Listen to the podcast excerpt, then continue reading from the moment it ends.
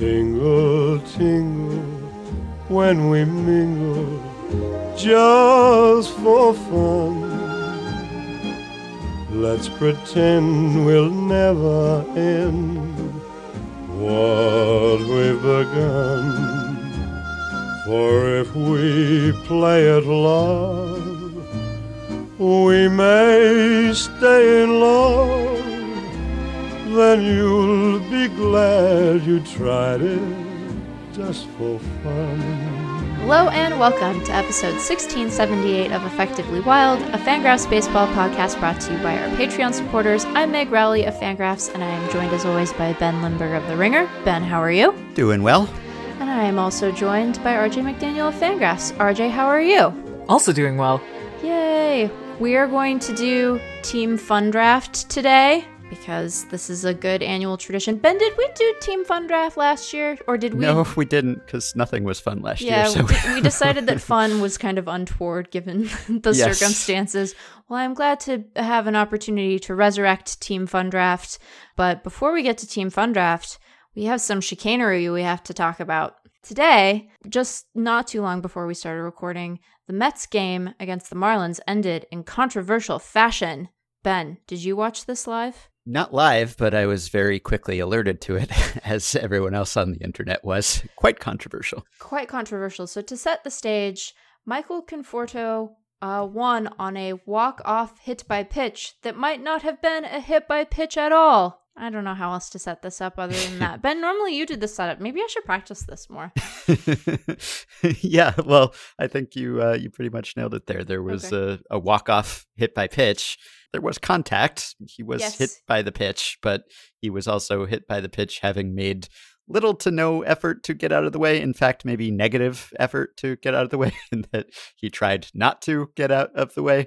The pitch also appeared to be in the strike zone, so it was far from unavoidable. And so everyone was angry about this, naturally but it was not reviewable because of arcane rules that you have looked up because you are our go-to rulebook expert. So there, there are two relevant considerations here. The first of which is the actual rule around hit by pitches in the MLB rulebook, which is 503b2, uh, which establishes that a batter becomes. This is in the larger rule on when a uh, a batter becomes a runner, and he becomes a runner if he is.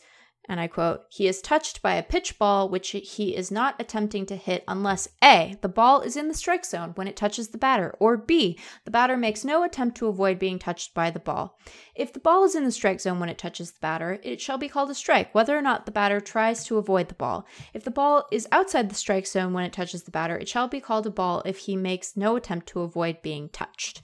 So there's that, and you think to yourself, well, that seems like this should have uh, resulted in a ball, and uh, and then you know we should have, or a strike in this case because it appeared to also be in the zone in addition to him not getting out of the way, and the Marlins should have called for a replay, and then they should have played on. But but then we get the rules on replay review, which says that hit by pitch is a reviewable play, as we know.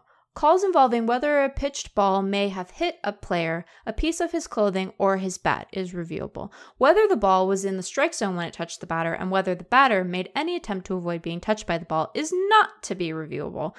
And so I guess the question that I have for both of you is if the strike zone and or the attempt to avoid the ball as it is coming in is instrumental to whether or not the batter is entitled to a free base. Shouldn't that be also reviewable? Because it's it's part of whether or not it constitutes a hit by pitch that entitles him to first base or not.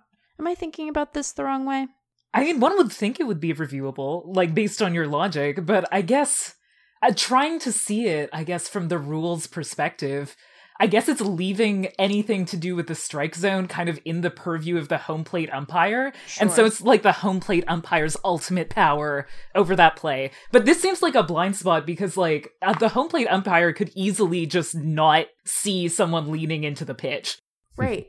Well, and it's very strange because if you go back and watch this hit by pitch, it appears that the home plate umpire is preparing to call it strike three, which, you know, would have been the, the second out of the inning. And, you know, then they would have had to get some of these guys in, you know, with an actual base hit or a walk, I suppose, or its own hit by pitch in the in the next batter's case. But he he stops and thinks better of it and then decides that Conforto's been hit. And so clearly he was not confident in his call either. right. Yeah, and I just saw, I think since we started recording, the umpire Ron Kulpa made a comment to a pool reporter and he admitted that he did not call it correctly. he said, The guy was hit by the pitch in the strike zone. I should have called him out. So he is already regretting that call. And, and Don Mattingly, the Marlins manager, said he asked the umpires to get together and change the judgment call, and they didn't. So that was another missed opportunity there. And the Mets broadcast booth, which of course is uh, deservedly acclaimed, was uh, really giving it to all involved to their credit. They were not being homers about this. I think mm both the umpires and Conforto for not making an effort to get out of the way. Conforto, by the way, said, From my point of view, it was a slider. It felt like it was coming back to me. I turned. There may have been a little lift to my elbow just out of habit, out of reaction and it barely skimmed the edge of my elbow guard. Don't know if you find that plausible or not, but he did not come out and say, "Yep, I leaned into that sucker." He uh, he said he was just so fooled that it was just inadvertent. It was just habit. He was protecting himself, which I don't know. I'd probably be making all sorts of uh, defensive movements if I were up there, but Michael Conforto probably not quite as afraid of the ball as I would be in that situation. So.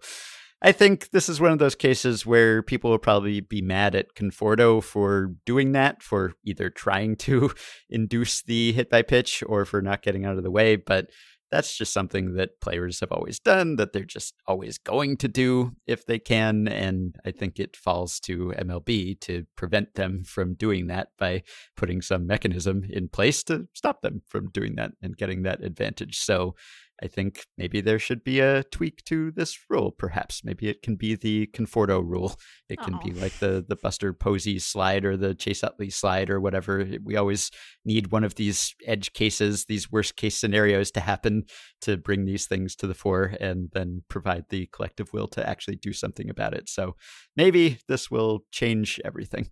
I liked Emma Baccellieri's suggestion on Twitter. Uh, she said, I am loath to introduce more replay review to the game, but it seems like it might be good to have a provision that any potentially game winning or tying play in the ninth or extras can be reviewed. And it seems like that's, that would be a good sort of safety valve to have at your disposal because I think that we're right to worry that if we open too many things up to replay review that we'll just gum up the works in a way that makes baseball impossible to watch because managers will abuse it.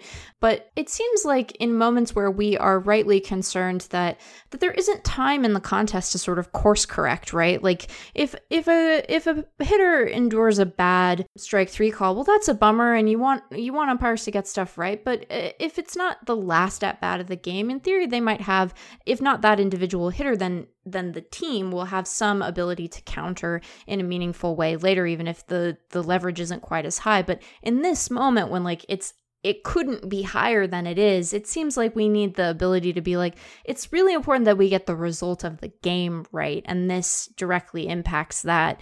And so maybe we need to uh, allow ourselves to go under the hood in a place where we wouldn't earlier in the contest. I don't know yeah, it seems to me that with the technology that's available now, you probably could pretty conclusively determine whether the pitch was actually in the strike zone when it hit him. Like oh, no. we have pitch tracking, obviously, we know the position of the ball, and now the Hawkeye powered StatCast has body tracking and even like limb tracking. So I don't know if it's perfect, but I bet they could probably determine when exactly the ball touched him and where it was and where he was. So if you wanted to have some sort of appeal to the eye in the sky here, I bet that could be done. So yeah, I don't know if it's, you know, as RJ was saying, maybe there's like a, a precedent that you don't want to set here or something. Are we edging ever closer to robo umps if we say that there should be technology that is determining this? I don't know. But if it's just about like not reviewing judgment calls or something. I don't know. Like you, you can have better judgment if you're watching the thing after the fact in slow motion from any angle you want. So I guess I'm coming at it from a, a pretty pro replay perspective. Honestly, yeah. I, I like replay for the most part. I, I like being able to tell whether the call was right and then change it. And if it, you know, if it wasn't, and yes, there are some weird cases where you do get bogged down and everything. And of course, in, you know, football, it can be a, a nightmare and everything. But for the most part, I think it is good to be able to review these things and get them more accurate, even if it does end up taking a little more time, just because we have the footage like we're all going to watch it and see if it was right or wrong and then be angry about it if it was wrong so we might as well change it too and get it right if we have the ability to do that yeah, it definitely seems bizarre that the replay review is, you know, readily and willingly able to be used for the the often maligned like did the batter pop off the bag for a millisecond when stealing second, but not in the case of this when it actually is determining the outcome of a game. Right, and it seems strange to say we we we care about judgment because we're building it into the rule structure of the game, right? We're leaving things to the umpire's judgment, but that that we view that judgment to be infallible when we have the means to review and determine at least in some circumstances just how fallible it is. I understand that you probably don't want to to sit there and say, well, did he really mean to lean in? Even though here, like he kind of seemed like he meant to lean in. But here, you could have just called him out on the strike zone thing. You didn't even have to talk about what was in his heart. You could have just said like that was a strike. So tough luck. But you know. Yeah. Well, at least the Mets caught a break, right? so maybe they can lean into a few when Jacob DeGrom is pitching and get him some run support Seriously. one of these years. So before we get to the team fun draft, RJ, I wanted to ask you about the Tigers star of the first week, Akil Baddoo, who came up on our Tigers season preview podcast briefly, just because he was having a, a good spring training and you know Rule Five pick and seemed like an interesting story, but didn't necessarily think it was going to continue to be a big story as the season started, but you just wrote about how big a story it's been. So tell us a little bit about Baddoo and his heroics thus far. Yeah, I mean, it's it was really he was not really somebody that was particularly on my radar. I don't find myself thinking about the Tigers all that often. um, but he it, it's it's always incredible when a player homers on the very first pitch he ever sees as a major leaguer. Like i th- that's when he first really crossed my mind was when i saw that footage because that's like very rare in the history of baseball. Out of all the uh, nearly 20,000 now players who have made their debut in the major leagues only 31 have done the exact same thing that Baddoo did. And it was really cool too because his parents actually got to be in the stands watching him for that particular moment. And then the very next day, he hit a grand slam, which is, you know, even more incredible, one might think. And then the next day, he didn't even start. They brought him into pinch hit and he hit the walk-off hit. And so it's just a really an incredible beginning to a person's career. Like, the the kind of stuff that you don't even let yourself probably as a player think about happening has just happened for him. And the more the more i read about him the more it seemed like he was a great person for this to have happened to. Even eric longenhagen's write up about like his makeup that scouts loved like he just seems like somebody who from the very beginning was really had a, a sound belief in himself and a really stable mature outlook to pursuing professional baseball. Even though though he had years of steady improvement that was really sidetracked by having to have Tommy John in 2019 and then losing the entirety of last season, as so many others did. So it's just, it's a nice thing to have go along with kind of our our return to more normal like semi-normal baseball is to have this person who kind of was one of the people who suffered in the minor leagues from the loss of last season from the pandemic, have this amazing start to his career that he got to share with his family because there were we were vaccinated enough as a society we've decided to have some people in the stands watching baseball Yeah, it's a, it's one of the nice traditions of uh, sometimes spring training, but also the beginning of the season, where like all of a sudden you're paying attention to someone who you never thought about before and maybe never heard of before. It's like you know, Yermín Mercedes is uh, everywhere these days, and Akil Baddoo is everywhere these days. It's just it's nice when you have a long season and people actually getting to play, and who knows if they will sustain. Obviously, not this, but how productive they will be over the course of the season, but it's fun to get to know a bunch of new guys who are doing fun things. And it's something that we didn't have quite as much of last season. So, and always love a good Rule 5 pick who, who makes good as well. I liked the moment where they showed his parents in the stands and his mom at one point was was doing that thing that that families do with each other where it was like the enthusiastic whack of her of her husband being like see did you see him do it did you see him and it it just it's it comes loaded with all of these you know we don't know them but what you might imagine are all these other moments in their lives and their son's life and the way that they've experienced their son growing up and then becoming a professional player. Like you know finally being able to to to say like yeah we we saw it. That was real. That happened on the field. And yeah it was just really it was really very lovely cuz you're right. Like we we were denied so many of those moments last year especially for guys like this where it does kind of hit you different because they aren't heralded in the way that top prospects are. And so it was just really nice and especially so early in the year to be like, yeah, we we saw that too and it was great. yeah, especially a team that probably needs a little bit of a boost in the watchability department. I guess we'll see where the Tigers go in the draft that we're about to do, but he has propped them up in week 1. So so that's nice. So if you can't have a, a, cat on the field or some other kind of creature on the field, then uh, the next best thing is to have a Rule 5 pick who is playing well. And I mentioned that because you just wrote about the, the Coors Field cat as well. And I think now you've kind of become like the, the go to wildlife on the field is RJ going to get on this? It's like you know when when someone poops or something and everyone tweets at Meg. Your beat like... is so much better than mine. I, I mean, I got say. a tip this morning about a possum on the field, but oh. I think I might leave that you know to simmer a bit. We have to build the possum narrative first. Yeah, do you have a theory about where these creatures come from? Meg brought this up, I think, on a recent episode. Like, why are there so many ballpark cats? I mean, I, I guess it makes sense if there are like bodega cats everywhere. Why would there not be ballpark cats? But where do they spend their time when they're not on the field during games? Are they someone's pet? Do they just wander in there? It happens so often. I can understand like a squirrel or something, or birds, or, you know, geese, or, or whatever it is that are like migratory. But when it's a cat, I always wonder where is that cat when it's not on my TV during this baseball game? I mean, cats are pretty resourceful. I have to imagine they're just kind of following the trail of like rats to eat. I, I, because I'd imagine hanging around kind of the in the bowels of any ballpark, there have to be a number of rats. So yeah. the cats are just kind of there, and they're all kinds of like weird nooks and crannies and like dark cursed looking places deep within ballparks. And those are exactly the kind of places that like a feral cat would love to hide. So I, I, any ballpark I think could be housing unknown multitudes of cats, and it's just kind of a, a glitch in the cat secrecy matrix when we get to see one.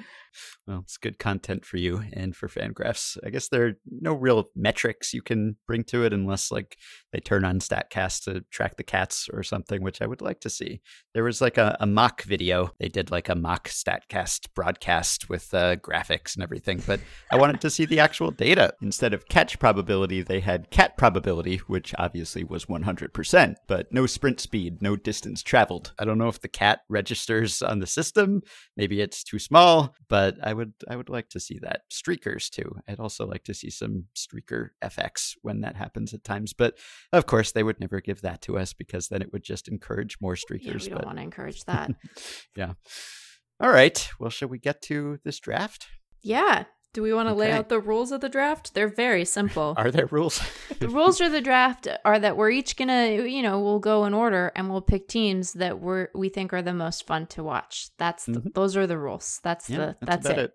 So yeah, yeah. I think we only did this once. Maybe I, we did it in episode 1360 in April 2019, and then last year happened, and uh, we just didn't do it. And so, yeah, here it is. I, I guess now we can call it an annual tradition because yeah. it will have been done multiple times. But we did not really determine in order here. Should we just uh, let our guest go first? Or I, I think so. Yeah. Yeah. Okay. Yeah. RJ, you got the top pick then. I got the top pick. Well, I have to talk for a moment about my extremely scientific system that I came up with for ranking the teams, which I'm really proud of oh, because oh I am not I am not someone who tends to think systematically. I tend to just be a, a very vibes based person. I'm kind of letting things happen, but I really I really dug deep for this one, for this oh. really oh. serious draft we're doing. So I had I had four factors that I was ranking teams on. I was ranking on is there a particular player or players who I would like change the channel to watch who's on this mm. team? Are they on like a good trajectory narrative wise in terms of winning championships? Are they on the up? Are they on the down? Like what's going on there? I rank them on the likelihood that they will actually win most of their games and on them having rivals within their division who will make for interesting, you know, series narratives.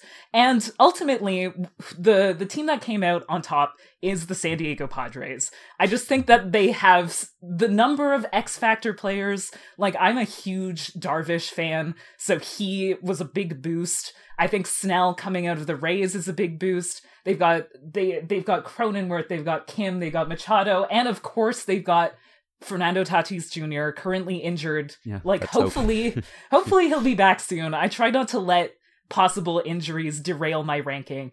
But the the Padres seem incredibly likely to win a whole ton of games. They've got an interesting rivalry with the Dodgers kind of brewing now with these two powerhouses in the same division. Like the the the series they faced each other in the postseason last year was one of my favorite to watch. And I just think on the whole this is a team that does not have a history of success in the postseason winning in terms of winning the World Series, and that puts them to me on a very interesting like narrative narrative trajectory in terms of building the fan base, like getting up this energy and having this be a core group that they're hoping to take to a championship. So overall, number one in my fun ranking, San Diego Padres. I didn't. I did not do a system. I feel very unprepared for this draft. I know. I, I, I. But you know what? I always prepare really intensely for the minor league free agent draft, and then like I get scooped one time, and I'm suddenly drafting guys who aren't in baseball anymore. So um, maybe maybe this is Sam Clay, one of your guys. Oh yeah, I'm yeah. gonna get my ass kicked in the minor league free agent draft. That's a different draft. I think the Padres are a fantastic pick. They have the beautiful uniforms. They uh, they also like that ballpark is so pretty and so when you're watching them it's like even when things aren't going well for them on the field, you just have a an aesthetically pleasing experience of baseball because you're like, yeah, it's like beautiful ballpark in San Diego. Very good pick. Yeah, I like the system. It's like shades of Carson Cistulli's nerd scores. Yeah, bringing it back. But yeah. I, I feel good about the fact that I have no system and did no preparation, and yet my number one pick also would have been the Padres. Yeah, mine so I think that's uh, yeah, that's probably the consensus. I think going into this season, if they don't have Tatis, maybe that changes things. But I think even without Tatis, they're just so many personalities, and as you said, up and coming team, and so many many reasons to root for them. So yeah, that's uh, the best pick you could make there, I think. Meg, you want to go? Oh boy. Uh, I didn't do the system, so now I'm not prepared for my second pick. I I'm conflicted about this pick because there is one big drag for my personal enjoyment, but I think that I'm gonna go with the Dodgers. Mm-hmm. For my second pick, you know, like I don't know that we we don't need to belabor the Bauer of it all, so I won't. I will instead focus on the things that make this team very fun, which is, you know, when we did our uh, our preview episode for the Dodgers. I think that we we struggled we both had a million questions and no questions at all because they are so obviously good and they are so stacked and they have been for such a long time. But I will focus on one thing, I guess, which is that I appreciate that with a, a, a an upstart uh, Padres team that is really good and really deep and has, you know, this great farm to draw from, you know, a, a team like the Dodgers could could rest on its laurels, right? They could say we have all of this pitching depth. We have all of these terrific position players. And rather than do that, they said, we will blow through not one, not two, but the third competitive balance tax threshold to try to to reassert ourselves in the division. And while I wish that they had maybe picked a different player to do that with initially, I I applaud the idea of of wanting to stay in it and to not be satisfied with how amazing you are, but to to need to push forward. And so I will I will pick the Dodgers. I will pick Mookie Betts, who is just you know, I when uh, when the tipping pitches uh, guys did their gift draft, I took Betts because he is he is so talented. He has a very expressive face. He is good for highlights, and the the Dodgers are just lousy with those guys. So I'm picking I'm picking the reigning champs, which I feel is a little bit like playing with house money, but here we are. Yeah, good pick. Fun team. Dustin May's hair. You got the you oh, got Oh, yeah. the Dustin May hair. You got Yeah. you got Tony Gonsolin who might want to be a cat for all for as much as he seems to like them.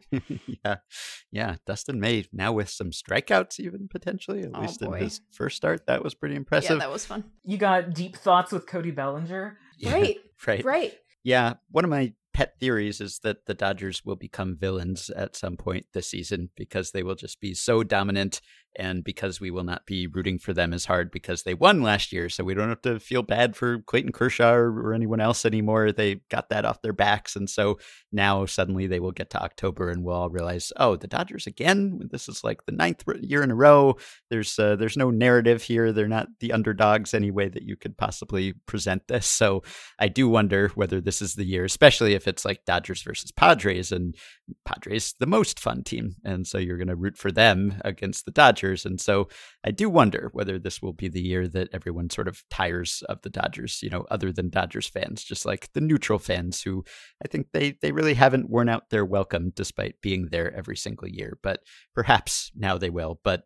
That and the fact that they're going to hopefully potentially make a run at some sort of record setting season. They certainly have the talent to do that. So that's another reason to watch as well. So for my first pick, I'm going to go way off the board here in the same way that I went way off the board when we did this the first time. And as I recall, I took some flack for that and uh, it was deserved. But I am going to do exactly the same thing for exactly the same reason. And that is, I'm going to take the Angels as my most fun team. I realize that this is a little bit of an idiosyncratic pick and that uh, I probably could have waited a round or two. Although, I don't know, RJ, you, you might have uh, sniped me here if I had not taken the Angels because I know that you enjoy them for the same reason as well. But look, for me, the most fun thing about this season is Shohei Ohtani. And one of the most fun things about every season is Mike Trout. And they have both of them. and that's basically it. Not that they don't have some other fun and entertaining players too, but those two guys, uh, you could put Shohei Ohtani and Mike Trout on the Orioles or any other team, and they would probably be my number one pick. It's like the rare case, you know, we say that baseball is like, well, people say it's not a team sport, it's an individual sport, but it's also one where one player doesn't make all the difference. The Angels are the best example of that, in that they can't get to the playoffs, even though they have Mike Trout. But for a team fun draft or a watchability draft, when you are like me and all of your hopes are hanging on Shohei Ohtani, then they really kind of make or break it. I mean, they have, in my opinion, in a way, the two best baseball players in the world by two different definitions. They have the best one who does a thing that no one else in the world does. So Shohei Ohtani can hit and pitch as well as almost anyone, and, and he is the only person who does those things at that level. So in that sense, he is the best baseball player in the world. And then if you look at more conventional players who only do one or the other, Mike Trout is the best of those as well. So that's basically what it comes down to. And they're easy to root for as people, too. Seem like good guys to the extent that we can tell. I enjoyed Shohei Ohtani the other day standing on second base as a runner and waving at the ball that Mike Trout had just launched for a home run as it left. And also, it might not be a terrible team this year, unlike the last time when I took them and they won 72 games. Like, uh, they're, you know, legitimate playoff hopes, if uh, far from a lock this year. So that's my case. How bad is my rationale? I mean, I will say that that although the Angels were not in in the end near the top of my list, where do I have them? I have I have them at number 10. So, you know, they're in the the upper third. But when I was starting to make the list, they were the first team I wrote down, not just because they start with the letter A, but because the first player I could think of when I thought fun baseball was Ohtani. And Yeah. like over the past week, the team the team that I've been like going out of my way to watch probably the most has been the Angels. And they've had some like really bizarre kind of dramatic finishes over the last week too. Yeah. so it seems like they could actually build up to be a pretty fun team. Unless, you know, everything becomes a disaster, which is always possible. But yeah, I, I um I think this is a perfectly defensible pick. Okay.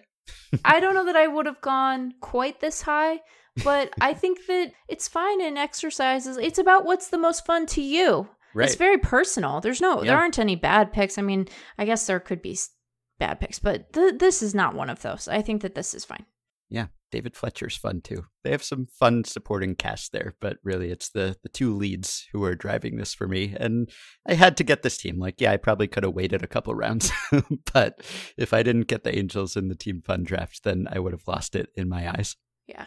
And and Anthony Rendon. We're, we always forget Oh, yeah. Anthony Rendon. How's that happen? Yeah, that's the thing. I don't like if you were ranking good players, he would be very close to the top. I don't know if he is as close to the top in fun. Like he's he's he's fun in some ways, but he's also someone like we forget to mention when talking about good players on the Angels, which like you know he's uh, very close to the top of that list. So he's just sort of understated and underrated, and so I don't know if he's that fun. He's he's like a good defender. He does everything well. He's just not particularly flashy.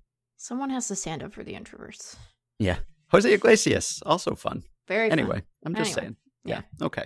Well, my next pick, I guess, might be the equivalent, uh, my equivalent of Ben's Angels pick, because I am going to go with the Toronto Blue Jays.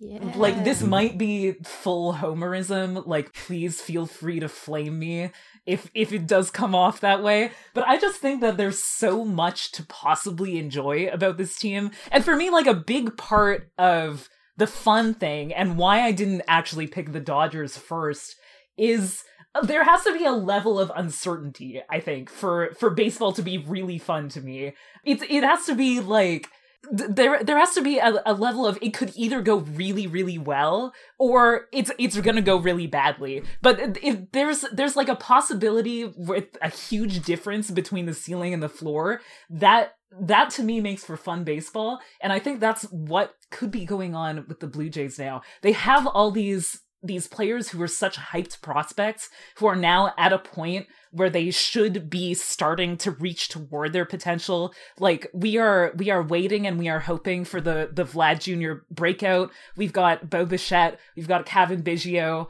we've got Teoscar Hernandez and Lourdes Gurriel Jr. in the outfield who can hopefully repeat some of the success that they found. And they made the addition of George Springer, which is just huge. Like Astros cheating scandal aside, Springer's been a player that I've always really liked. And I think that he could add something like really fantastic to this lineup. They went out and got Marcus Semien as well, who is another really fun player who has had like a really interesting development in his career and kind of a trajectory he's on. And the Jays, even though, you know, they don't have the huge playoff drought anymore, they still haven't won the World Series in quite a long time. Uh, during my lifetime, I would like to see them win the World Series. And they're in a division with the Yankees and the Rays, and they've got some teams that they can really kind of have interesting battles with. They've got Hyunjin Ryu on the mound, who is just like such a delightful pitcher to watch when he's on. I just really feel that they're and- also there's just a there's a wholesome vibe around the team. Because a lot of these players kind of came up in the minor leagues together. They were there for the entire time. They've gone through this kind of ringer of development. And you there's a sense of camaraderie that i think comes out in the in the way that they interact with each other. And so i think like a team that's that's young that has tons of potential like maybe it won't all fit together. They had just disastrous defense last year. Like it was painful to watch. But the the idea of seeing something kind of slowly fall into place like all of the pieces kind of coming together is really compelling to me. And and also they're they're like you know whatever Canada's team quote unquote. Uh, they're the team I grew up watching the most, and yeah, that to me all builds together for like a very high fun rating. I think that that is a like that's an objectively good list of reasons to like the Blue Jays, even if you hadn't grown up rooting for them. I think that that is defensible. Don't let anyone tell you that's a homer pick. That's a good pick. Yeah, definitely a, a better, uh, I think, for most people pick than my pick. That's for sure. But I think also would have been pretty high on my list. Like they yeah. have a bunch of players who, if you could just like give me the answer key to the season and say, hey, you can look up how anyone did this year. Like there are definitely a few players on that team that I would flip to early oh, yeah. on, just because I want to know, you know, how big will the Vlad breakout be, you know, and that sort of thing that uh, I am looking forward to. And obviously all of the like sons of '90s players, etc. Like maybe the pitching will not be as fun as uh, Blue Jays fans would hope this year. We shall see. But yes, I think they check a lot of boxes. I'm very conflicted because part of the part of the thing with a draft is like trying to predict what you can sneak into later rounds. You know, you gotta think about what what's going to be there for you later and what you have to claim now clearly was not a priority for me in my first pick, but well, yes. but see, being true to yourself is a good thing to do in these exercises also. So I, I don't think that there's any major fault with your process. I'm going to, after spending a moment looking up a different team, I'm going to take this team. I'm going to take Atlanta. I'm going to to take the Atlanta franchise because the lineup is so stacked. Anytime you get to watch Ronald Acuna Jr. is a good time.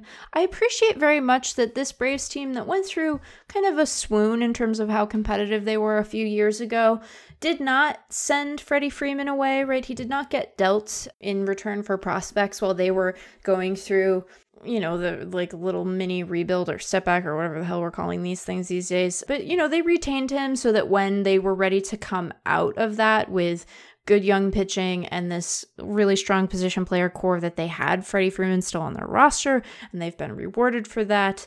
I think that the pitching that they have is is pitching I'm like really interested in watching both the the young guys who we've seen start to come into their own um, and really assert themselves. And then guys like Morton, where you're wondering, you know, how long are you going to be able to be as good as you've been? And is a Drew Smyly reclamation project really going to work? You know, was his year last year indicative of something that, you know, is really going to stick and persist for them? They, you know, I can never make picks without indulging some amount of Mariner sadness. So the fact that like Alex Jackson is going to be like a credible big league backup catcher is wonderful for him, but quietly devastating for me. So, um, you know, I got to hold the sadness tight on some level.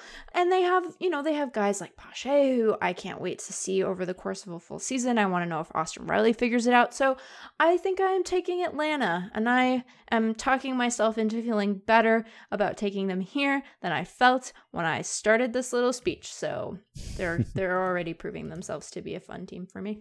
Mm-hmm. Yeah. Seems like a good pick to me.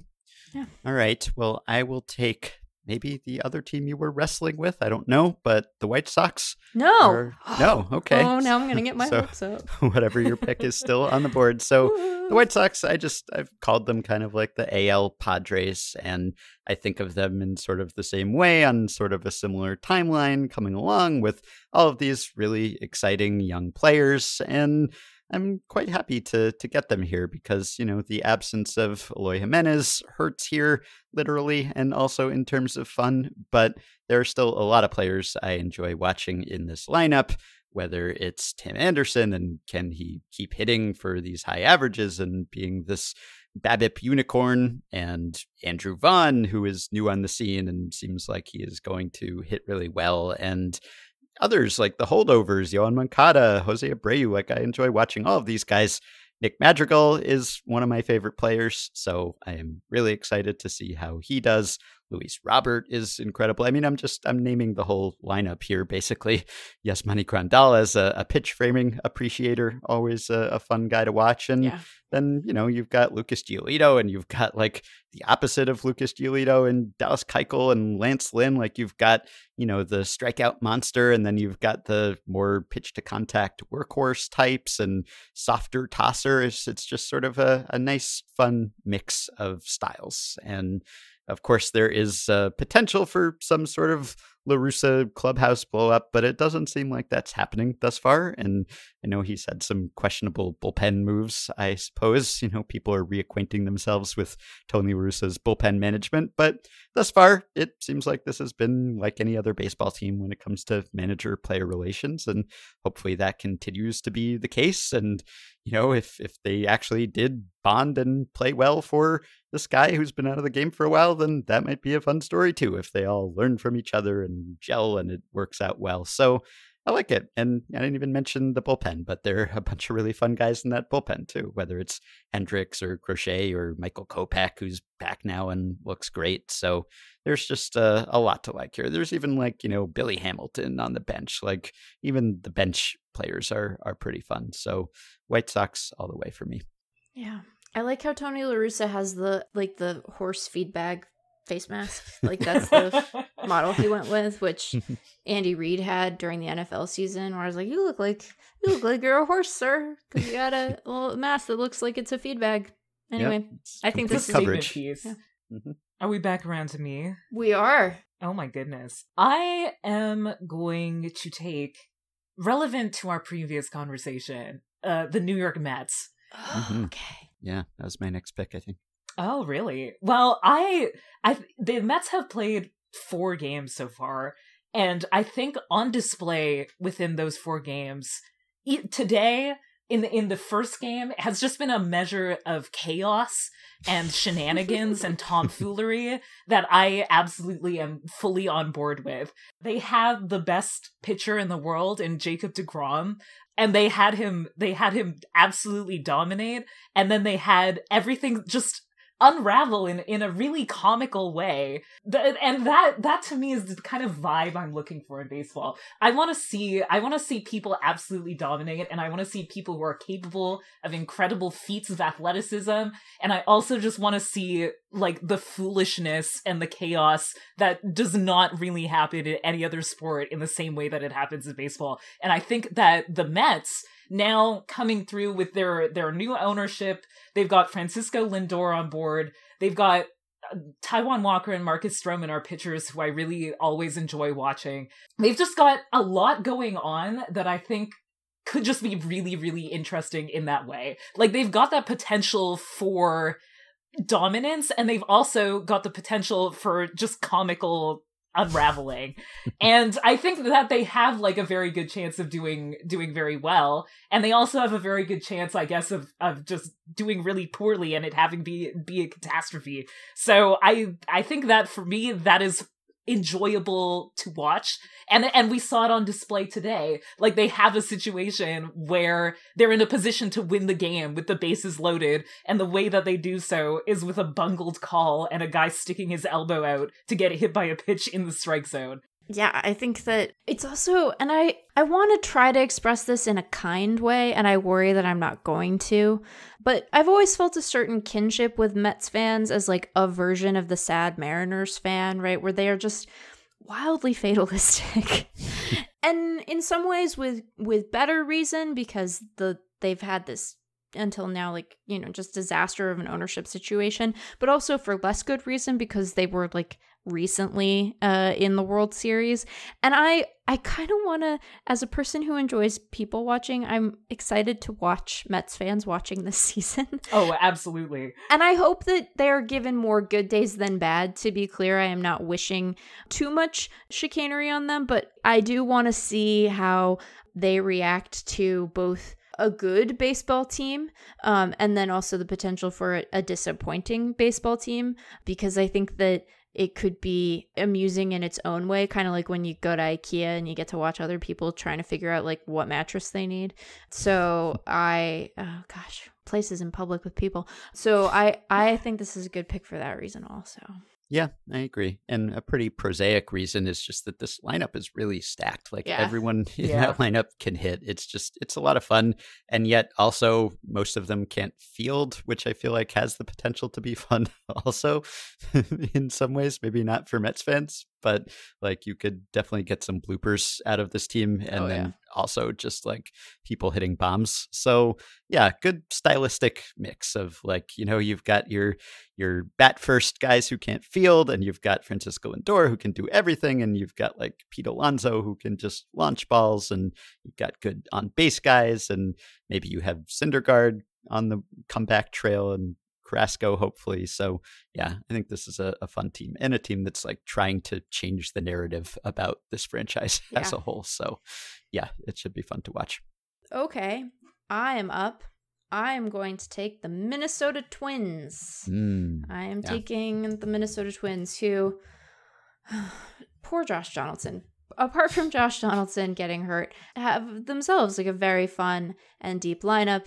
They have Nelson Cruz who continues to just hit home runs. They have Jorge Polanco who no longer has to play shortstop. They have Byron Buxton who might finally be putting together the season that we all hoped for from him. The the dread I felt when he had to exit the game the other day was was matched only by my relief that he had a, a non-COVID illness, which, you know, speaking of uh, beats that you have, resulted in a lot of mentions because people just assume that that means that he had to poo his pants. So, um, that's what they told me on Twitter. They're like, I bet that Byron Buxton had to poo his pants, and so he had to leave the game.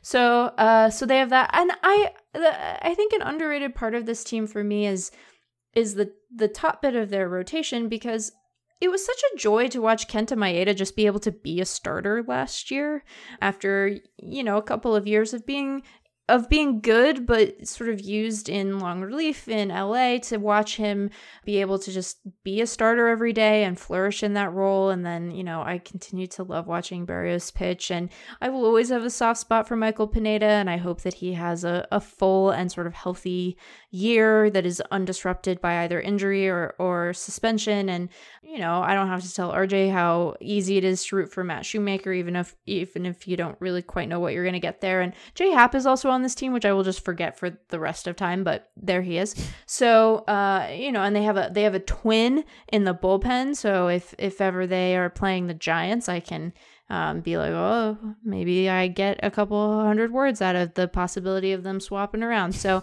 so yeah, I I hope that Donaldson comes back and comes back healthy sooner than later. But even in his absence, I think that this is a very fun team, and it's so nice to, you know, after years of like. Cleveland being at the top of the AL Central sort of by default to have a real race between Minnesota and Chicago, I think is just, you know, it just really changes the dynamic of that division and how inclined you are to tune into a Twins game. It's like this is a team that is competing and is trying to win now and um, wants to to finally get the the monkey of not being able to win a postseason series uh, lately off their back. So I hope that they're able to accomplish those things this year because it would be great fun if they could. Yeah, well, you didn't list Willians Astudillo as a reason. I knew but, you were going to uh, talk about it. Other than that, I uh, totally uh, agree with you and would have taken this team here too. And yeah, I mean, Luis Arraez is fun. And.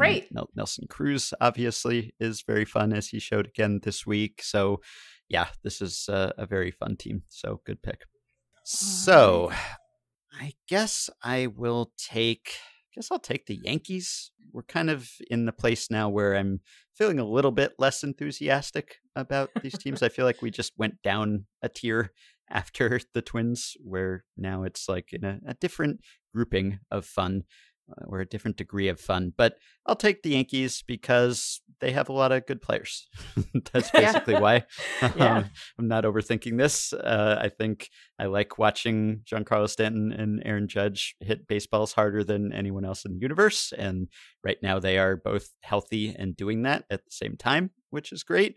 And they have other guys who hit baseballs a long way, like Gary Sanchez. And I am sort of pulling for him because of how divisive he has been, I think unfairly at times. And then there are players like DJ LeMahieu who are just good and fun to watch, and Clint Frazier, who's finally getting his chance, and Brett Gardner, who's kind of a favorite of mine, not in a starting role, but I always enjoy seeing him. And also the rotation, like RJ, you mentioned how one element of fun is like the lack of certainty. And in this rotation, I think it has the potential to be one of the best in baseball and also has the potential for like everyone to get hurt and for it to be some sort of disaster. So I guess that is kind of fun too. And Gerrit Cole is uh, pretty fun when he's on, as he was this week. And I think you know I'm just I'm kind of curious to see if they can fight off the the Rays and the Blue Jays, and I expect that they will, but it's it's not a certain thing. And of course, this is also a team that I can see play in person quite easily, as are the Mets. I don't know if that should really be a, a criterion here, but uh, it it could be. If it is, then that works in their favor for me. So yeah, Yankees. Yeah. Yeah. I mean, it's hard to argue that the Yankees have a lot of good players.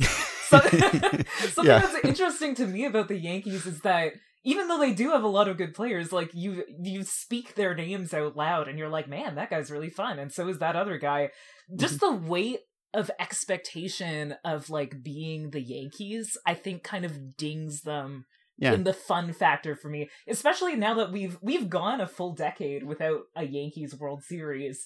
And Mhm. yet there's still this burden of like postseason expectation that I think kind of like trails behind them wherever they go.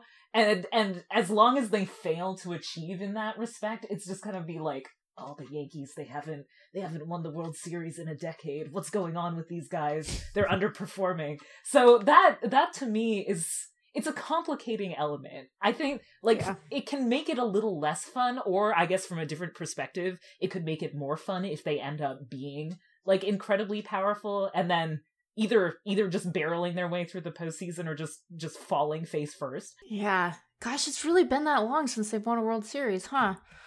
Yep. I'm getting old. Uh, well, RJ, what do you have next?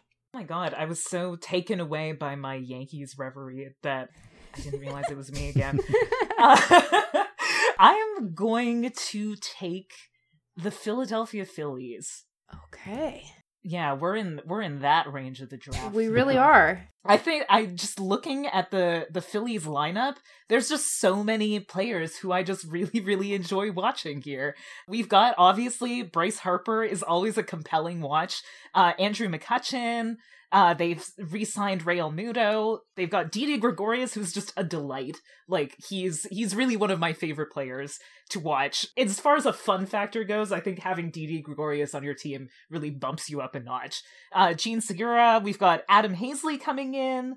Yeah, just a lot a lot to enjoy within that lineup.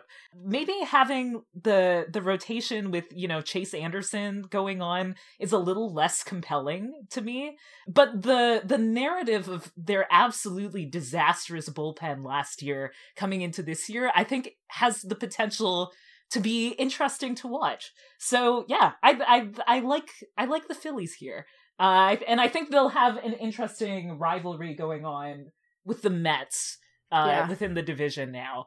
Yeah, I think that that's true. Yeah, that bullpen. God, it can't be as bad as it was last year. Although they've had their moments in the early going where you're like, oh, is this sufficiently fixed? Can we say? Oh no, I feel such pressure. I feel like I'm gonna make a bad choice. Uh, really care about any of the NL Central teams. This is supposed to be a day about fun, Meg. Uh, okay, well then I'm taking the Marlins. Okay. Stay with me. I think that Jazz Chisholm is just he might be enough on his own. He just might be enough all on his own. The thing with the Marlins the last couple of years has been they have taken these like very high upside, super toolsy, kind of risky guys where they, you know, if they can put it all together, they're going to be really spectacular everyday players. They all have some obvious flaws. The athleticism is there. And there have been a couple that have fallen into that category. And I think that when you look at Jazz, like the combination of skills that he has is just, in addition to being really compelling on its own, is the thing that we're not, we don't always see like the speed guys as much anymore. And we don't see the guys who are like going to stretch a, a double into a triple. And, you know, he's got the hair. I don't think that Blue Jazzberry is a good nickname. And I think that maybe I should take myself to prison. But is it bad? It's pretty bad. it's bad, right? I shouldn't tweet about it. I have no comment. It's pretty matter. bad. It's not even it's not even really the blue raspberry color so it's bad. But anyway i'm just i i am intrigued by him. I'm curious to see like how his plate discipline continues to evolve in the majors. I think that he is a compelling guy and i think that there are a lot of things on this team that are fun and interesting even if i don't expect them to be a postseason team like they were last year because we don't have the expanded format. So i i'm curious to see kind of what they do and what pieces of this club start to emerge as like real contributors to the next good Marlins team because I think that there are uh, guys here who are who are going to be in that mix. We just aren't necessarily going to see all of them right now. I think that Miguel Rojas is underratedly fun, so we should keep our eyes on that. Jesus Aguilar, also underratedly fun. Um, some of this pitching is compelling. I want to know if Lewis Brinson can ever really, you know, live up to the the prospect type he had when he was coming up. So I'm picking the Marlins. I don't know if this was a good pick or not. I'm not sure, but I I think that the Marlins as like a franchise are on the upswing, even if they have made their ballpark hilariously boring when it used to be super fun. I see I'm already regretting this pick in some ways. well, I'm glad we're in the region of the draft where you can't necessarily predict the next pick, and that's such a nice way of describing eyebrow raising selections. um, no, it's not. I mean, they're they're. I don't think it's a great team, but there are no. fun players to watch on it, and yeah up and coming players and like the seeds of the next great Marlins team and a good starting rotation that should be pretty fun to watch, especially yeah. when Sixto's there. Yeah, so. exactly. Once Sixto comes back, it will be even even more fun. Um, we can remain enthralled by his secondary stuff and sort of confounded that his fastball doesn't play better than it does. But yeah, mm-hmm. like it's, it's a good, it's good. Yeah. Okay. Yeah, well, that's good because uh, now there'll be some variation. Like with those first few picks, uh, there's a very clear consensus. It's not like I wish we were more divided on which the fun teams were. Like it, this is not like uh, food or music or something where it's just so subjective. You might say, "Oh, this is my this is the best band," and someone else might hate that band. Like no one else is going to say, "No, the Padres are not fun." I think we all agree that the Padres are pretty fun. So I went off the board with the Angels, but other than that, I think that uh, most of our early picks are kind of like the consensus fun teams. So now we're in uncharted territory a little bit. So yeah. am I going? I'm going, right? Yeah, okay. you're going. Well, Meg, you just uh, made an offhand comment about the NL Central not being fun, but I'm going to take an NL Central team. I'm going to take the Brewers. I think the Brewers actually are pretty fun. I think A, they have the potential to be a great defensive team. And I know I said that the Mets might be fun because they might be a terrible defensive team, but either end of that spectrum can be fun, I think. And if you're a really slick fielding team and a team that, you know, picked up Kolten Wong and Jackie Bradley Jr. and already had Lorenzo Cain and other guys who've got good gloves, I think that can be a lot of fun to watch. I am curious about Christian Yelich and whether he will return to close to best player in baseball status, whether he'll be bounce back from the disappointing year last year. They have a few players in that. Will he bounce back? Will he be great again? Camp, you know, what will happen to Lorenzo Cain after his long layoff? What is Keston Hiura going to be as a first baseman and as a hitter? But also, I think the top of the rotation and the back of the bullpen are about as good as anyone's. And I do enjoy watching Woodruff and Burns. And I know a lot of people like Adrian Houser and then you've got Hader and Devin Williams. So I, think they're just enough standout players here. I know it's probably odd to take an NL Central team or this early in the draft because they are acknowledged as uh, the blandest, weakest division. But I think there's a lot to like on the Brewers, and I also applaud them for just being competitive. You know, they've made the playoffs a number of years in a row here, and they've done what they can to make moves to shore up their roster and I thought, as a lot of people did, I think that the Cardinals had sort of sealed the Central when they acquired Nolan Arenado, but then the Brewers made some late moves and, in my mind, at least edged ahead here. So it could be a good race, like not in the sense that any of the teams is going to be great, but if the closeness of the race dictates its quality to an extent, then it could be close because there are a bunch of teams that are just like not that great, but also not much better than the other teams that are in the race. Yeah, I enjoy the Brewers based on a lot based a lot on their potential to like run a razor thin run differential into the postseason. Yeah. That that is something that I it's like really fun to me. Just winning these close games and th- that's something that the Brewers have the power to do within the way they're constructed. So yeah, I I think this is a good pick. Thank you. Yeah, and you know, they have sharp uniforms. That always helps. Mm, yeah. Um and uh, yeah, I, I'm I'm into that. I think the Brewers are fun. It's a nice ballpark, even though I'll never remember what it's named anymore. So we're back around to me. Yeah. Well, hmm. Did my Marlins pick throw off your algorithm? it didn't. It didn't. It, it made me rethink some things. Really? That's where very Marlins rank on your That's very list? generous of oh, you. Oh man, where do the Marlins rank on my on my list? I blacked them out. I think they were at number twenty. so yeah, it was. Uh, I think that was a worthwhile diversion. I'm putting a lot of faith in Jazz's power and play discipline, just continuing to, you know, hum along and advance, and yeah, that hair. I'm gonna go with another NL Central pick that is definitely a little influenced by just recency bias, but I'm gonna go with the Reds. Oh yeah. Mm-hmm yeah, I think the Reds have got some very interesting stuff going on right now with the way they've moved around their infield to uh, to accommodate Jonathan India. They've got Nick Castellanos, uh, he of the deep drive into left uh, that Ben recently did such an amazing deep dive on. Yeah, I, th- I don't know. They've they've really done. They've they're five and one. I didn't realize that. That's yeah. uh that's a little yeah. shocking to me. They're off to a historic offensive start, which is yeah. nice because like they're making up for their offensive underperformance from last season yeah. all in one week, which is great.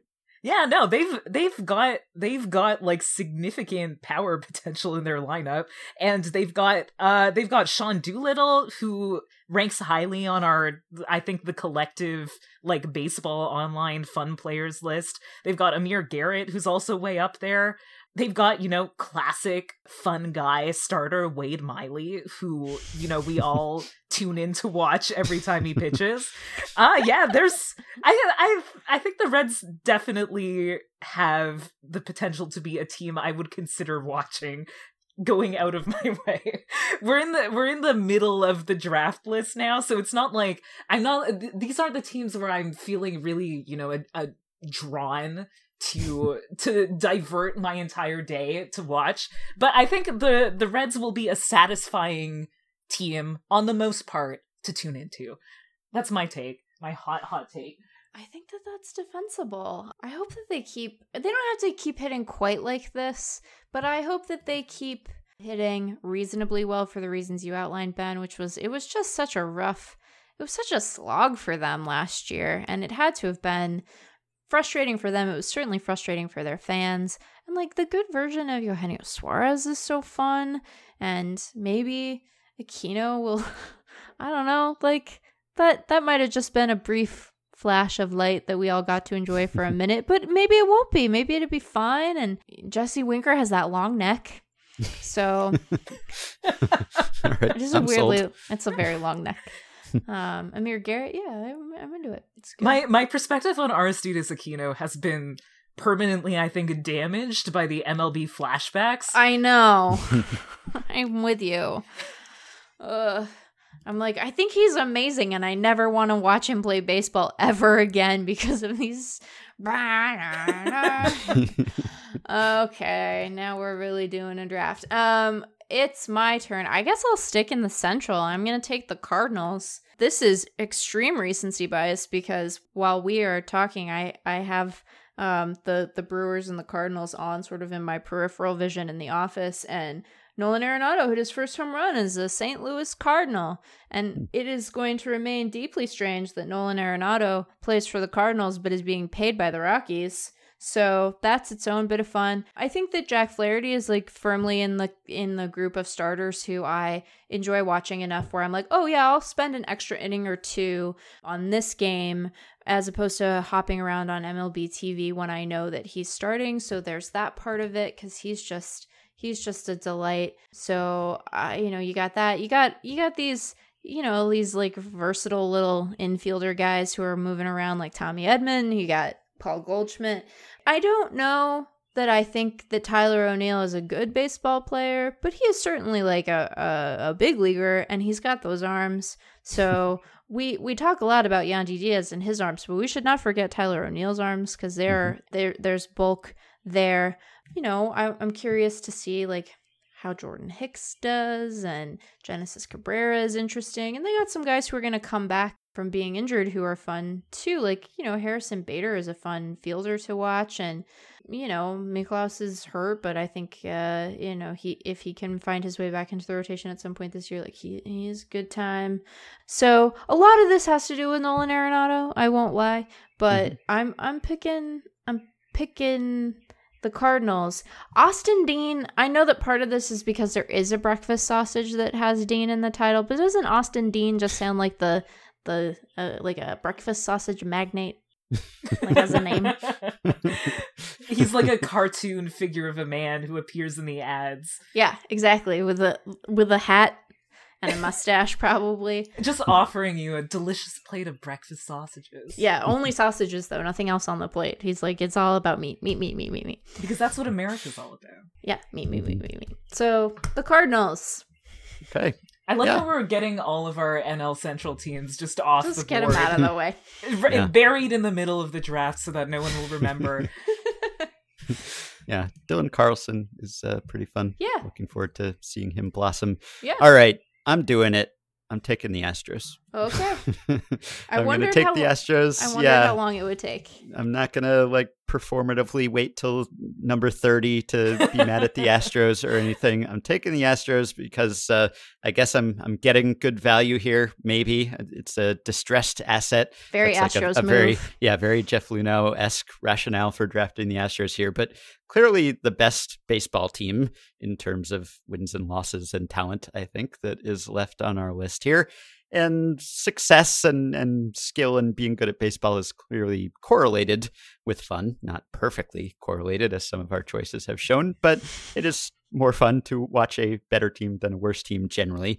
And if you are an astros hater then you get to watch people mock the Astros if you take the Astros, which uh, is, if you want to look at it that way, if you want to see people throw blow up trash cans on the field or have creative uh, chants or whatever, then if you're watching the Astros game, you get to see that too. So there's a little bonus for you. And frankly, like there aren't that many Astros like who are that important who are even like left from the 2017 banging scheme team at least. So there are a lot of Astros who are just like not really implicated in that, and we're just sort of reflexively rooting against them because they're Astros. And then, like, I don't care. Jose Altuve, still pretty fun player, I think. Whatever stain is on his record now, and doesn't seem like he was even as uh, involved in the banging as as others were in as active a way. Although he was obviously there and knew about it. But you have guys like Yordan Alvarez, who's uh, pretty fun as a hitter, at least, and he wasn't there until 2019, or Kyle Tucker, who wasn't there until 2018. And then even like Myles Straw, I think, has the potential to be fun. Not sure if he'll be good, but could be fun. And obviously, you've got Greinke, who, if we were doing a fun players draft, yeah. would be like a top 10 pick, probably. So, any team that has Greinke, just for the quotability and also the pitchability, and just watching him as he gets by and more than gets by with uh, a little loss of velocity, but just great creativity and command and an array of pitch types and all of that. And you know, I enjoy the the McCullers curve as much as anyone. So there's a, a lot of talent here, and obviously it is tainted talent in some cases. But even if you hate watch them, I think they are still watchable. So there you go, Houston Astros. And I think we kind of saw this play out a bit last year with the Astros postseason run. But for mm-hmm. a certain type of person, I think the Astros now being more hated than they were even just for being a juggernaut that was winning like over 100 games a season. Like for a certain kind of person, I think having this position as like an embattled team, mm-hmm. everybody hates us, uh, can actually be make cheering for them more fun and or like even being them more fun like it, it, it, kind of is like we saw that with the way carlos correa was kind of talking to the media like in during the postseason like they said we couldn't do it but look at us now like for a certain type of person yeah i can see that actually being really fun especially since in terms of talent quality they are not at all embattled losers but right. in terms of i guess fan response and being heckled and having trash cans thrown around yeah people people are mad at them so if you're the kind of person who likes to uh to position yourself against an army of haters then the astros would be a great team to root for I was into the inflatable trash can. I didn't like the actual trash can because it had trash in it. And I was like, so some poor club, you know, like ballpark person has to go clean that up. so that part I was less into. But the inflatable one, I was like, that is you're committed to the bit like that that required planning. Yeah like where do you get an inflatable trash can? Right i didn't like, i didn't understand that really as a concept until right. i saw it yeah, is it just like you go down to Party City and they're like, we got the giant dinosaur and we got the noodly arm guy that you put out in front of your car wash, and then we have these inflatable trash cans that everybody uses. Yeah, for all of your trash can themed parties. it's leftover stock from when they mass manufactured stuff that everyone at the ballpark was going to be using to mock the Astros last year, and then it just was all on layaway for a year because there were no fans on the ballpark. But now everyone is finally getting to use all of that. Okay, RJ, you are up. Yes, and I am gonna take the Tampa Bay Rays. The mm-hmm. Rays. The Rays, fun team for kind of the same reasons the Rays are always a fun team. The kind of players that they have going on, we can see if Arozarena kind of approximates vaguely some of what was going on in the postseason last year. Brandon Lowe's great. We got Joey Wendle and Willie Thomas. We got Meg's guy Mike Zunino. Hmm. And Tyler Glasnow has looked thrilling to watch over the past week.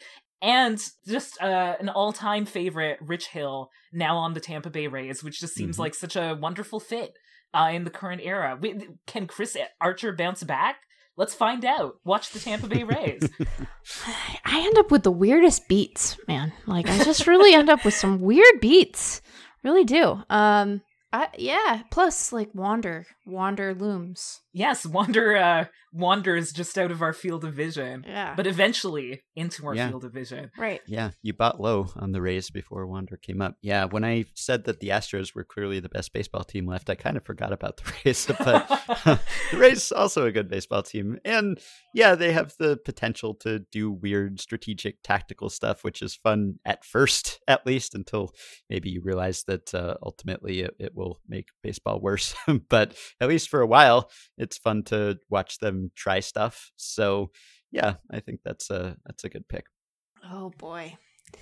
Well, what am I gonna do here? I guess I'm gonna take the Nationals. Yeah. This is a this is a stars uh, uh pick. This is a stars based pick because there are some scrubs on this team, but um, I think that when you can look to Trea Turner and Juan Soto, that you're you're doing you're doing pretty all right for yourself. And then you know we have we have Scherzer and we have Strasburg, and then hopefully when he is able to rejoin the rotation, we will have Patrick Corbin and whatever is left of Jon Lester. And they do this thing where they add these like kind of fungible fielding bats to their to their club and some of them end up being pretty okay So I don't think that this is like a really very good ball club, and I think that given the the division they find themselves in, that they're unlikely to be much of a presence in the postseason. But you know, when you when you list off the guys who you're like, I want to watch a start from that guy,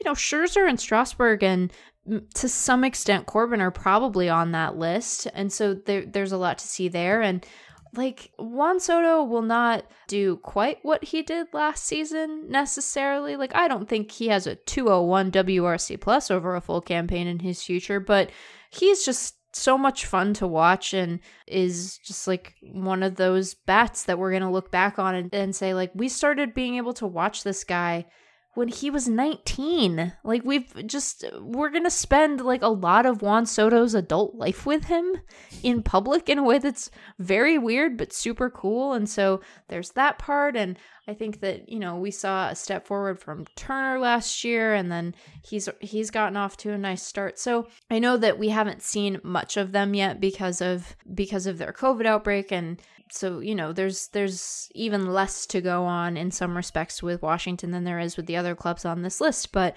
I think that the amount of of sheer wattage they have from their stars is enough to make up for some of the more underwhelming spots in their lineup and rotation and then I guess also in the the bullpen but uh, Br- Brad Hand they have Brad Hand and Josh Bell. So you know they they got some they got some guys. They've Kyle Schwarber, they're still like, you poor man, you must continue to play in the outfield, but it's fine. He seems happy about it. So, mm-hmm. so yeah, I'm I'm picking the Nationals.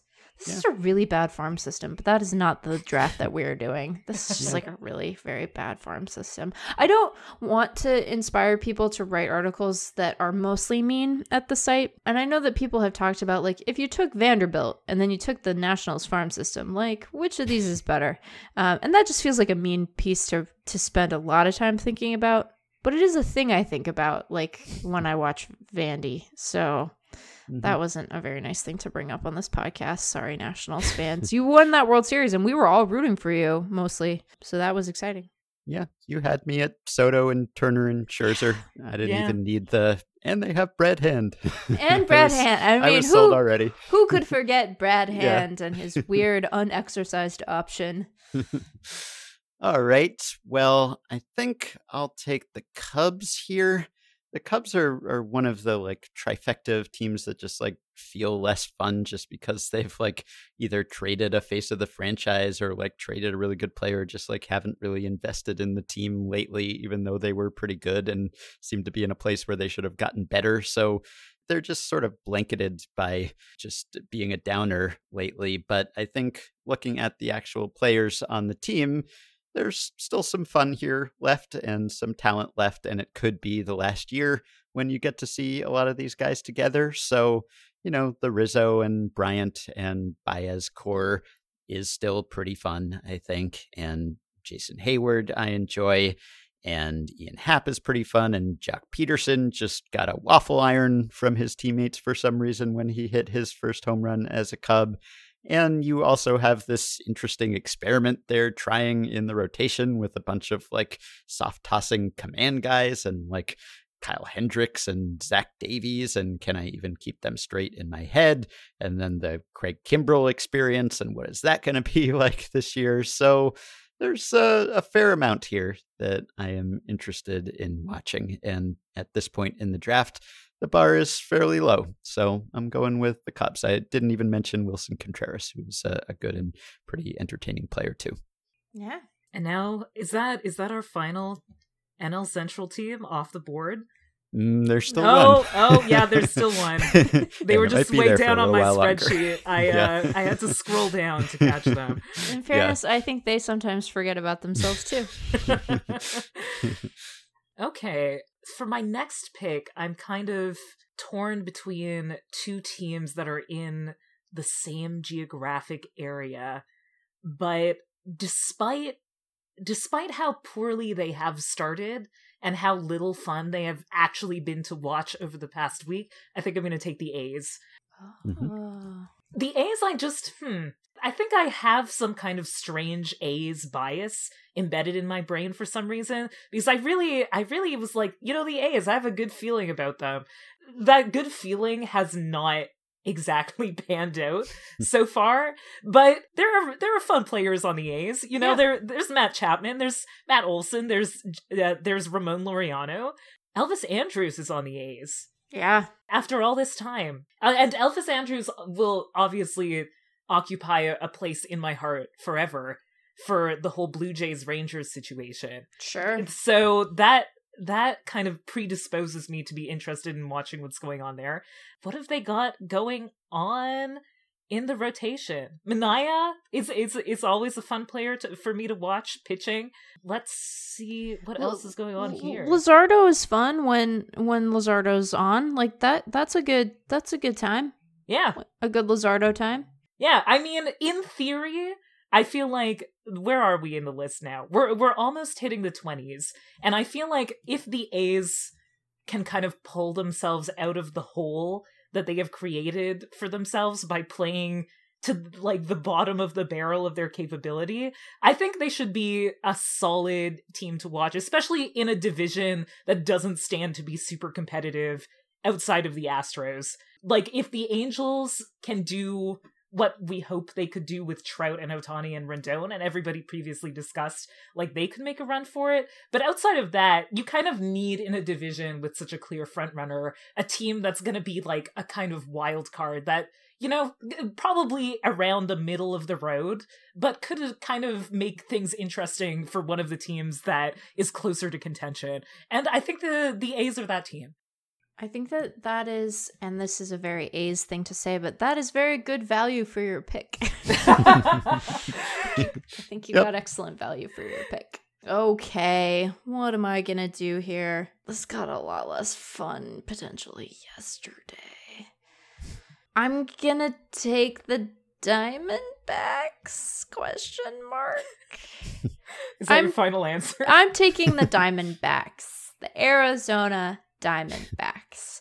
So I hope Ketel Marte is okay, because that'll that'll move some stuff around in uh, in this calculus. But I like watching Cattell play baseball quite a bit. He had sort of a down year last year after a an MVP caliber season. You know, he was in the running at least in 2019, and I think that his like real true talent probably sits between those things. But he was off to this fun start, and then he tweaked a hammy yesterday in a way where you know when a guy runs up the line and then he pulls up and you're like oh you just you just messed up your hammy good that's what you just did. That's what he did. So hopefully he's okay. So they have him. They have uh hopefully at some point in the next little bit here they will get zach gallen back who was good good fun to watch. You know nick ahmed is on the il cole calhoun is on the il this is not a good baseball team but there are some interesting components. And then you always have the the potential to start seeing some of the exciting prospects that they have because this is a very good farm system. I hope that we see Dalton Varsho at some point in the the near future because the idea of a guy who can handle both catcher and center field is a thing that we should just talk about like every day. That should be all we ever talk about um, because that profile is funky and very neat. And you know, Perdomo is up, so that's exciting. We're already starting to see some of these dudes because of the injuries, which bad reason, but good result, I guess. They have a human being named Pavin on their team. There's a guy named Seth Beer. Fun fact the year that Seth Beer was in the fall league, so I guess this would have been 2019 when I saw him. You know, you go to the press box and they have they have lineups for the day, and then they give you a pronunciation guide. And I liked that they gave you pronunciations for like many of the dudes, even guys who um, like native English speakers probably didn't struggle with, which I think is nice because it's like you know you should just like make it accessible for everybody.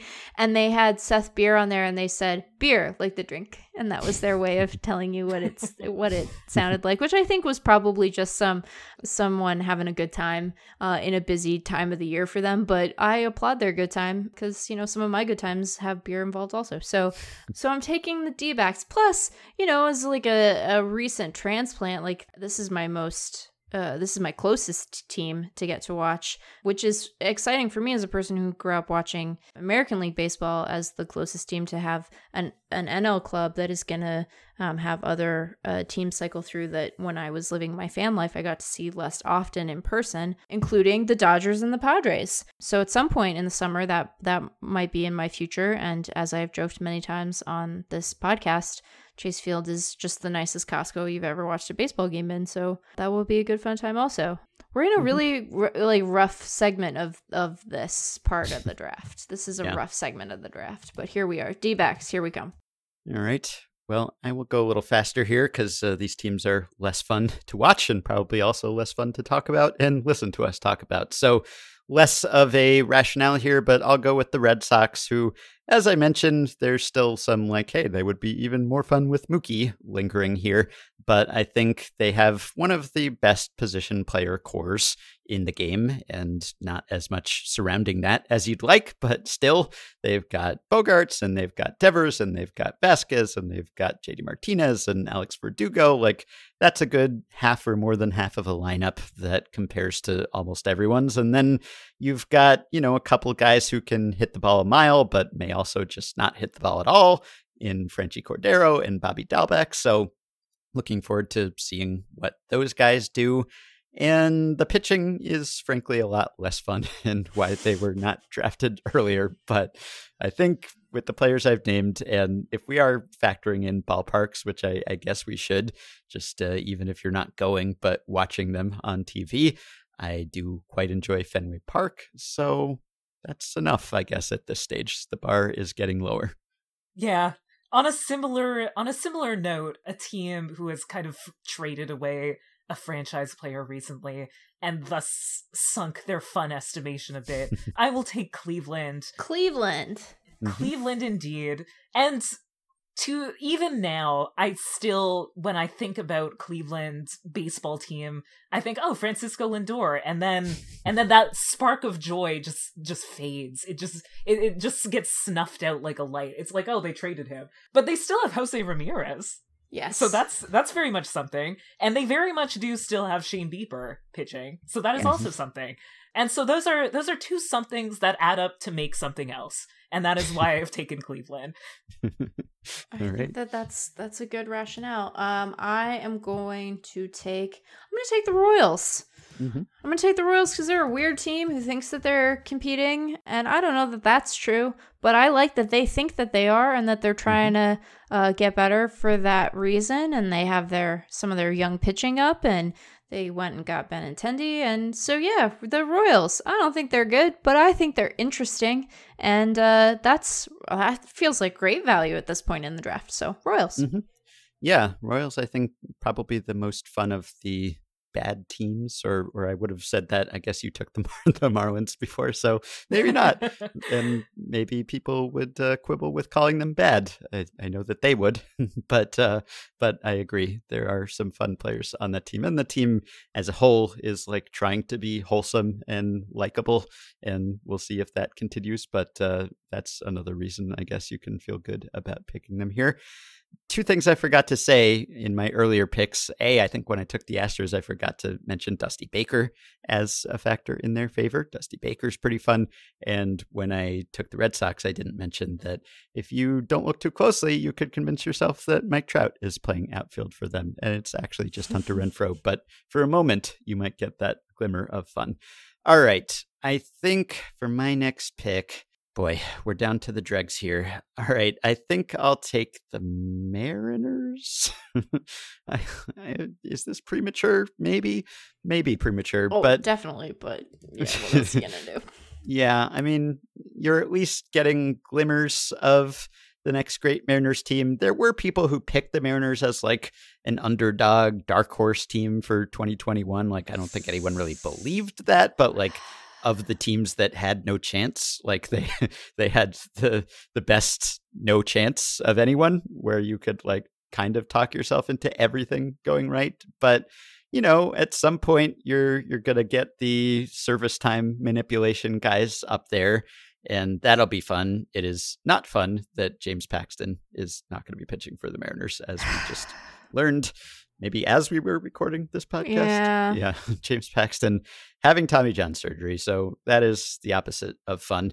And that does bump them down the list here. But still, you are going to get Kelenic at some point. You are going to get Julio Rodriguez at some point presumably, and you're gonna get your Justus Sheffield and Kikuchi and Marco Gonzalez and some pitchers who are pretty fun, and then you know like can Kyle Lewis be good again, and can Evan White not be a disaster, and others.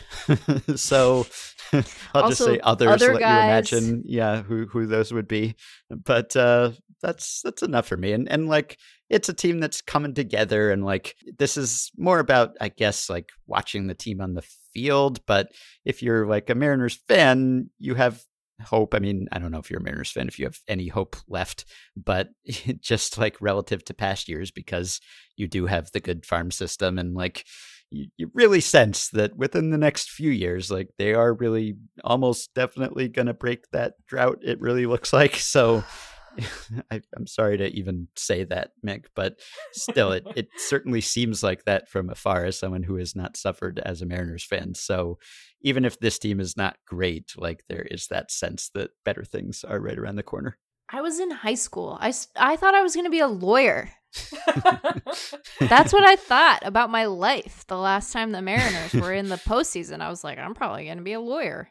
Uh, I'm well, not. I'm your not life ended up being fun, at least. Yeah, I mean, relative like- to that. I'm glad Yeah. that it went better for me than it did for the franchise, I suppose. But Mhm. I will take I'll take the Giants here, the San Francisco Giants. damn it. oh, did I did I steal your pick, Meg? you did. But fair enough. I am not sorry. you shouldn't be. uh the Giants, you know, they're they they've got Farhan Zaidi at the at the helm. Uh they're they're building back up. They've got Donovan Solano when I was uh in the the deep dark depths of the second base positional power rankings was probably my favorite blurb that I wrote just because what a what a what an interesting career. Uh what a time to become a silver slugger. Yeah. And he has taken not a single walk yet this season, but he's hitting. and we've got uh Mike Yastrzemski. We've got the return of Buster Posey after not playing last year. And you know, Johnny Cueto. That's a that's a fun pitcher to watch. Aaron Mhm. Sanchez, uh former Blue Jay. Uh will he be able to bounce back from his many blister problems? We'll see. That that's a mystery that we can unpack together watching the San Francisco Giants. yeah, that would have been my. That was where I was gonna go. Oh, so now we're in Meg Scramble territory, and that's when bad stuff happens in these. I guess I'm gonna take the Tigers. I'm Mhm. taking the Tigers because they got they got some they got young pitching. They got they got Baddoo. Mhm. They play baseball. Um, that's not fair. so fair. true. That I Fun mean, sport. Mhm. how how well you know it depends on the day but they do uh take they do play baseball. I you know i want good things for like robbie grossman on his new deal and i'm intrigued by like you know what is what does uh willi castro do? And uh yeah anyway I, i'm taking the tigers mostly on the strength of like the the young pitching that we're likely that we are seeing and are likely to see over the course of the year, and um, to mostly see if uh, Akil Baddoo can keep it going and um, be uh, an interesting piece that kind of forces them to think about whether he might uh, not be part of their next good uh, uh, Tigers team. So the Mhm. Tigers. Yep, I would have taken the Tigers too, but I will instead take the Orioles. I think the Orioles. A, you've got Trey Mancini, and it's fun that he is there on the team playing baseball at all. And then, you know, you've got some pretty decent position players on this team. He's one of them, of course, but you also have Ryan Mountcastle. And I am looking forward to seeing some of their young pitching come up at some point this season. Perhaps we will get a glimpse of the other Michael Baumann. And John Means is fun, rooting for him. Matt Harvey is throwing 95 again, somehow, seemingly.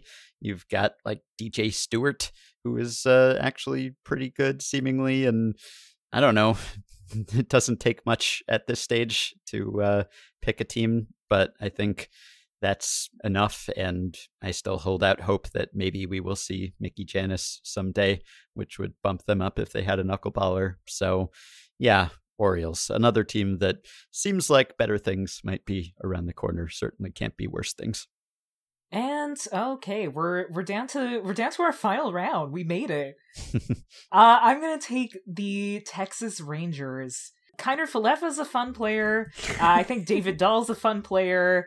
They play in a new ballpark that was very full of people uh, a few days ago and is also full of shadows mysteriously i'm always struck by the darkness of that ballpark like yeah. it first it first became clear in the the postseason last year i thought there was something wrong with my tv initially but it's actually just very shadowy. And so it makes for kind of a, a dramatic viewing experience. We've got jordan lyles always high on the fun player rankings uh pitching out of the rotation and kyle gibson too and the that's the Texas Rangers for us.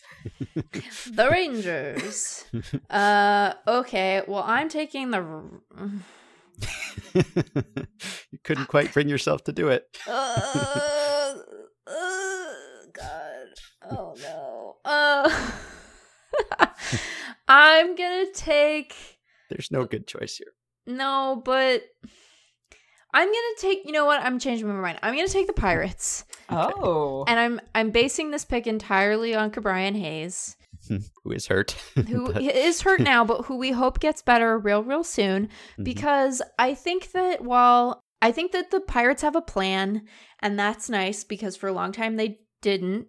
And Ke'Bryan Hayes is a big part of that plan. And so while I think that one could argue that these are two teams, this and the the Rockies are two teams driven by like one really good player, Ke'Bryan Hayes in the in the Pirates case and Trevor Story in the Rockies case, in terms of guys who play every day. Because obviously the Rockies have Germán Márquez, but like he doesn't pitch every day.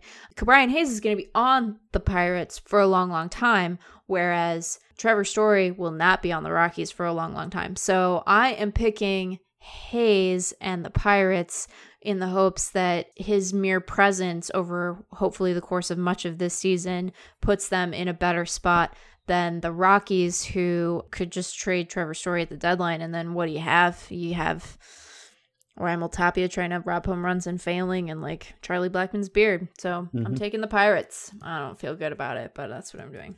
Yeah. All right. Well, you have the Rockies. Guess, uh, Congratulations. I guess I do. Yeah. Oh, I forgot to say it. I might get Adley Rutschman in my Orioles pick. Forgot to justify that. Austin Hays, semi fun. I'm just trying to avoid officially drafting the Rockies, but I can't avoid it. I have to do it. So yeah, the Rockies. I'm not going to try to sell you all on the Rockies being fun. we know they're not fun, but someone had to be the 30th team. It's fun to read about the Rockies front office dysfunction. So that's maybe more fun than the team itself at this point. Weird, weird organization. Daniel Bard. Fun? Bard, yeah, that's fun. okay. Colorado, beautiful state. Yeah. Beautiful state, beautiful nice ballpark. ballpark. Yep. Future site of the All Star game. Mm-hmm. We didn't even talk about that. Yep. Yep. Yeah. So, okay. So that that'll do it. That'll All do right. it. Well, the team fun draft. It was fun. Yeah, it was fun. okay. Uh, yeah, that'll. I guess that's that. RJ, thanks for joining us. Thank you for having me. Yes, thank you, RJ. Follow RJ at Rum Hamlet. Read RJ at Fangraphs. Let RJ know if there are creatures on the field of any kind. thank you, and uh, we'll do this again next year.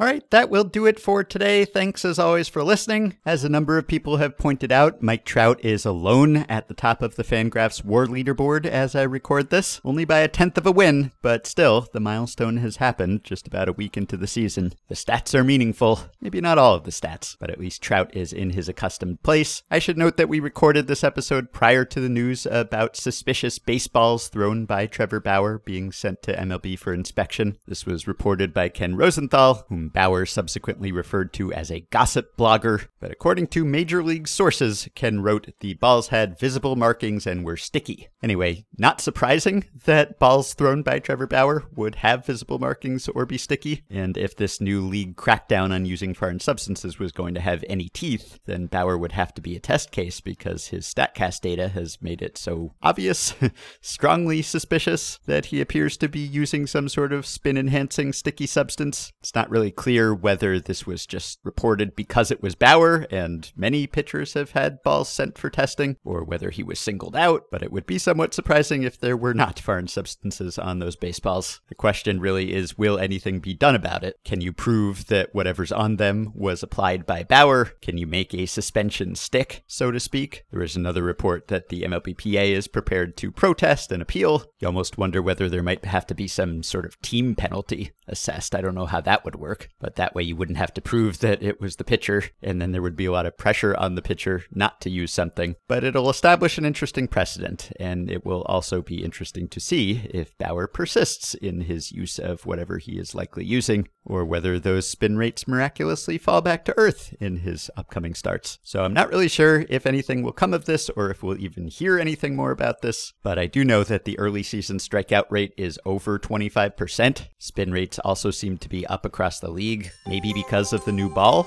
So some sort of crackdown is warranted. There's just still some question about whether this will be an effective deterrent. You can support Effectively Wild on Patreon by going to patreon.com slash effectivelywild. The following five listeners have already signed up and pledged some small monthly amount to help keep the podcast going and get themselves access to some perks. Adam DeLisandro, Ted Walker, Mike Lemaire, Richard Anderson, and Ted Miles. Thanks to all of you. You can rate, review, and subscribe to Effectively Wild on iTunes and Spotify and other podcast platforms. You can join our Facebook group at facebook.com slash group slash effectively wild. Keep your questions and comments for me and Meg coming via email at podcast at fangraphs.com or via the Patreon messaging system if you are a supporter. Thanks to Dylan Higgins for his editing assistance. We will be back with another episode extremely soon. Check your feeds, it might be there already. So we will talk to you then.